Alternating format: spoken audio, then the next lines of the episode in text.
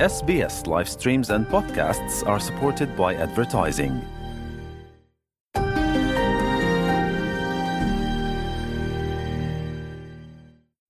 Vi ste uz SBS Creation. Za radio SBS Ana Solomon u današnjem prilogu govorimo o tome zašto bi svaka odrasla osoba trebala imati sastavljenu oporuku. Oporuka je pravni dokument koji definira na koji način želite da se raspodijeli vaša imovina nakon smrti. Ako kojim slučajem umrete bez oporuke, veliki dio vašeg nasljedstva bi mogli oduzeti državni organi, a usto bi se mogli dogoditi i neželjeni sporovi između članova obitelji. Pravni stručnjaci stoga pozivaju građane da izdvoje vrijeme za sastavljanje oporuke i time otklone bilo kakve pravne i financijske terete s kojima bi se mogli suočiti njima bliski ljudi. Aaron Zellman je direktor tvrtke koja pruža usluge sastavljanja oporuke na internetu. On kaže sljedeće. Stats are that it's roughly one in two Australian adults don't have a will in place, which means every day people are dying. There is no will, or people can't even find a will. And they're having to go to court to work out how the assets are split. Statistike ukazuju da otprilike svaki drugi Australac nema sastavljenu oporuku, no ljudi svakodnevno umiru i ako nemaju oporuku, njihovi članovi obitelji trebaju ići na sud koji potom utvrđuje raspodjelu nasljedstva. To pak stvara mnoštvo nesigurnosti, briga, odgoda, ali i troška ako se obraćate sudu za rješavanje tih pitanja. To je vrlo skup proces koji se može izbjeći ako ljudi prije prije smrti jednostavno sastave oporuku, ističe Zelman. Odvjetnik Brandon Rothschild je kazao da oporuka postaje tim važnija što ste stariji. Everyone should have a will. Um, usually um, it's a sliding scale. The older you get, uh, the more um, beneficial it is. Svatko bi trebao imati oporuku. Obično se njezina važnost povećava s godinama. Što ste stariji, tim je važnija. Odvjetnici obično svima savjetuju sastavljanje oporuke, svi koji imaju nešto ostaviti u nasljeđe, istaknuo je Rothschild, dodavši da možete svoju obitelj poštedjeti puno muka ako umrete ostavljajući za sobom sastavljenu oporuku. The main reason for getting a will is it's for you, but it's it's more for your. Uglavnom se važnost oporuke svodi na vaše nasljednike, jer jednom kada umrete, vama više nije važno što će se dogoditi s vašom imovinom. No ako imate oporuku, to će puno značiti za vaše nasljednike, koji će u tom slučaju potencijalno izbjeći mnoštvo komplikacija, zaključuje Rothschild. Nasljedstvo može biti bilo koja stvar koju posjedujete, a koja povećava financijsku vrijednost, poput kuće, automobila, nakita ili umjetnina, ali i novca na vašem bankovnom računu. Od te imovine ćete trebati oduzeti sve obaveze, odnosno dugove koje imate, kao što je preostala vrijednost hipoteke ili stanja na kreditnim karticama, te sve ostale zajmove.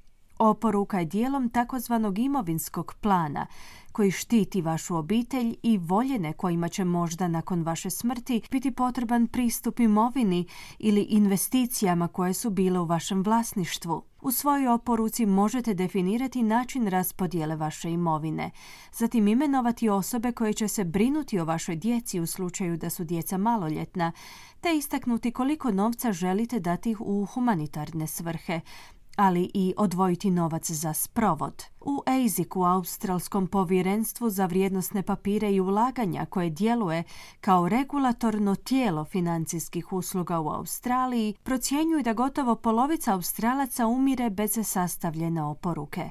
To pak otvara put vladinim organima da vam oduzmu do 30% nasljedstva. Brandon Rothschild je kazao da ljudi nužno ne trebaju platiti stotine dolara za sastavljanje oporuke. The, um, the cost of doing a will is actually quite low.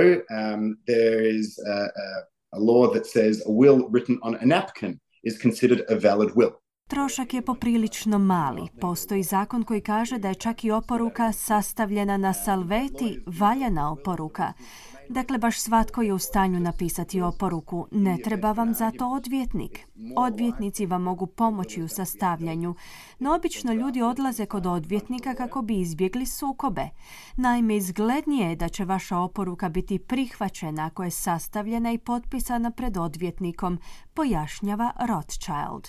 Ako ne želite platiti odvjetnika, možete angažirati javnog bilježnika ili neko zakonski ovlašteno tijelo. Javni bilježnik vam možda neće naplatiti uslugu ako ste umirovljenik, odnosno osoba starija od 60 godina, ili ako ih nominirate da budu izvršitelji vaše volje. Naime, izvršitelj je osoba ili institucija imenovana da provede uvjete oporuke.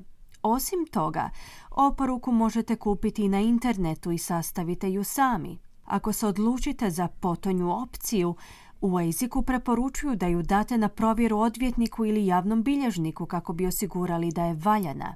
U jeziku također savjetuju da pohranite oporuku na sigurno mjesto i informirate blisku vam osobu o tome gdje je pohranjena. Postoje i neki drugi važni pravni dokumenti koje također trebate uzeti u obzir, kao što su različite punomoći. Punomoć je dokument koji nekom drugom omogućuje zakonsko pravo da vodi vaše poslove umjesto vas. Opća punomoć omogućuje nekome da umjesto vas donosi financijske i pravne odluke. Obično je na određeno vrijeme. Primjerice ako ste u inozemstvu i ne možete se baviti poslovima kod kuće. Ako postanete nesposobni sami donositi odluke, opća punomoć postaje nevažeća. Trajna punomoć omogućuje nekome da umjesto vas donosi financijske i pravne odluke. Ako postanete nesposobni sami donositi odluke, trajna punomoć i dalje će biti važeća. Medicinska punomoć dopušta nekome da umjesto vas donosi medicinske odluke, ako to sami niste u stanju učiniti. Važno je ažurirati svoju oporuku ako se dogode neke značajne promjene u vašim životima, poput vjenčanja ili razvoda, dobivanja djece ili unučadi, promjena u financijskoj situaciji ili smrt vašeg supružnika, odnosno osobe navedene u oporuci. Imajte na umu da ovaj prilog daje opći pregled oporuka i da ga ne treba smatrati pravnim savjetom. Želite čuti još ovakvih tema? Slušajte nas na Apple Podcast, Google Podcast, Spotify ili gdje god vi nalazite podcaste.